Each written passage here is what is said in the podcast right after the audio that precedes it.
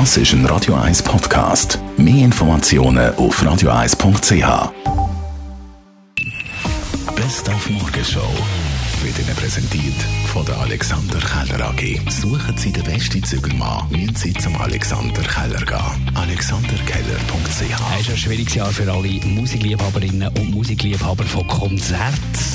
Alle grossen Konzerte sind verschoben oder sogar abgesagt. Wir haben heute Morgen darüber berichtet. Ja. Zum Beispiel Nick Cave. Ja, Aerosmith, Guns N' Roses, Rammstein, was haben wir noch gehabt?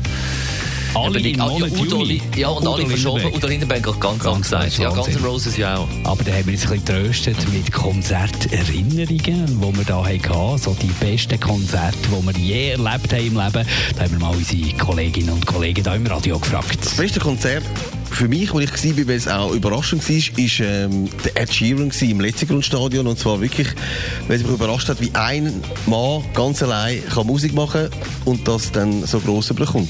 Mein absolutes Lieblingskonzert war anfangs gewesen, im Europapark, Premiere von DJ Bobo, seinem neuen Album. beste Konzert, das ich war, war Radiohead in Avanche im Amphitheater. Weil Radiohead ist an und für sich schon die beste Band, die es gibt. Und dann noch in dem Amphitheater in Avanche. Wenn ihr mal könnt und das wieder möglich ist, dann müsst ihr mal gehen. Es ist noch ein bisschen schwierig, weil ich bin schon an x tausenden Konzerten gesehen, aber mein absolute Favorite ist äh, die Ärzte im Hallenstadion gewesen. Marc, dein Lieblingskonzert? Ja, irgendetwas von Zürich West, wahrscheinlich irgendein ist äh, noch in den 90er Jahren in Biel im Gaskessel dort. Das ist, das ist sehr, sehr ein gutes Konzert. Ja. gewesen. Grönemeyer Mensch-Tour, Oh, wenn wir auch sehr gefallen, im letzten Grundstadion. Prince kann ich auch äh, bestätigen, auch Hörer, die uns geschrieben haben. Prince, aber bei mir war Simon Garfunkel, gewesen, Christoph May. Und der Erwin hat auch noch unsere Sprachmitteilung mitgekommen. Ja, schönen guten Morgen, Marc und Dani. Also mein Highlight an Konzert ist 1986 Journey live in Los Angeles gesehen. Darum bin ich auch so ein riesengroßer Fan von Journey.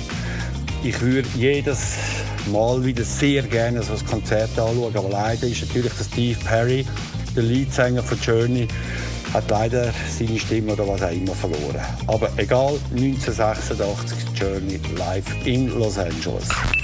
Die Morgenshow auf Radio 1. Jeden Tag von 5 bis 10.